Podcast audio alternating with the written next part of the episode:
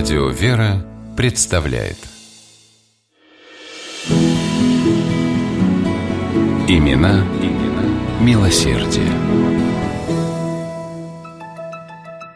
Часы на башне Петербургской городской думы пробили два ночи. С пустынного Невского проспекта на Миллионную улицу свернула темная мужская фигура. Дежурный солдат в будке на углу насторожился. Какой приличный горожанин станет разгуливать в столь поздний час? Однако будочник беспокоился напрасно. Свернувший на миллионную человек не замышлял ничего дурного. Он не был ни вором, ни бродягой. Звали его Павел Павлович Пизаровиус. Он служил коллежским советником. А направлялся Павел Павлович в казармы Преображенского полка. Там, в единственные свободные часы, ночные, он обучался у офицеров ружейным приемам.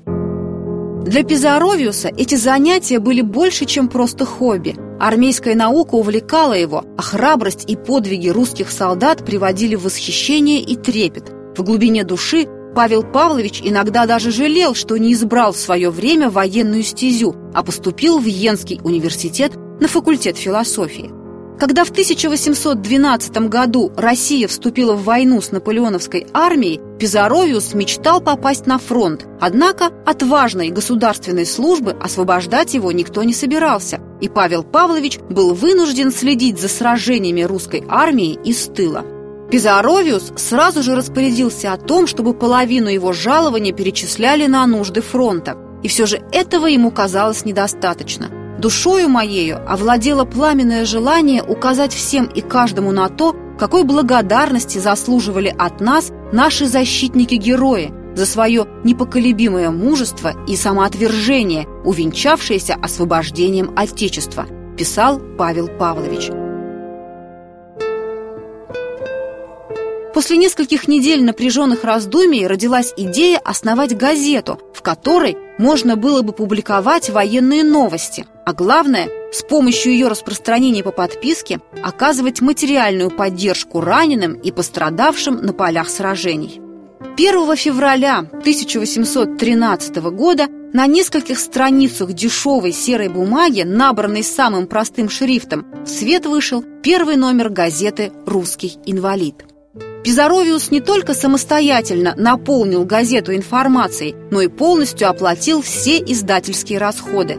На следующий выпуск «Инвалида» со всей столицы подписалось всего 12 человек.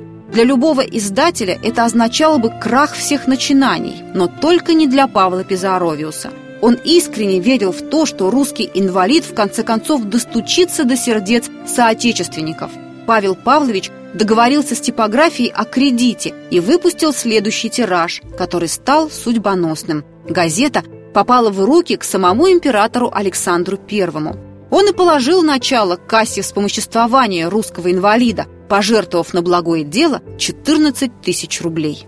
Воодушевленный Пизаровиус принялся за дело с еще большим рвением. Его энтузиазм, искренний патриотизм и вера пробили броню скептицизма столичной публики – Вскоре «Русский инвалид» стал одной из самых читаемых и авторитетных газет Петербурга. А это означало, что теперь газета сможет наконец выполнить свою главную функцию – оказать помощь нуждающимся воинам. Только за первый год работы газеты тысяча инвалидов и сто солдатских вдов получили от редакции денежные пособия – Впоследствии эти цифры многократно возросли, о чем свидетельствуют подробные отчеты о расходах на пожертвования, которые Пизаровиус скрупулезно публиковал на страницах инвалида. При этом ни одно из пожертвований он не совершил от своего имени или от имени редакции. Нуждающимся помогало всегда только благодарное Отечество. Павел Павлович часто навещал раненых, которые размещались в квартирах на петербургской стороне. Конечно, шел он к ним не с пустыми руками, а по дороге обязательно встречал знакомых, которые, узнав, куда направляется Пизаровиус, тоже что-нибудь передавали с ним. Я должен отдать полную справедливость русской публике. Она проникнута была священной обязанностью доказать на деле свою признательность раненым воинам, сколько кому позволяли обстоятельства, вспоминал он. Скоро русский инвалид стал выходить ежедневно. Стараниями Павла Пизаровиуса за 10 лет собранный им инвалидный капитал достиг солидной суммы в 1 миллион 32 424 рубля. Из этих денег пострадавшим в войне выплачивались постоянные пособия и единовременная помощь, оплачивалось лечение и санатории. Император Николай I назвал труд Павла Пизаровиуса незабвенным подвигом в эпоху Отечественной войны. А в 1847 году в статье «На смерть Павла Павловича» Московские ведомости дали, пожалуй, самую точную характеристику этого бескорыстного и горящего любовью к людям человека. Благотворить нуждающимся, жертвовать всем для ближнего, забывать собственные интересы – вот была единственная цель, единственное занятие этой долговременной, полезной обществу жизни.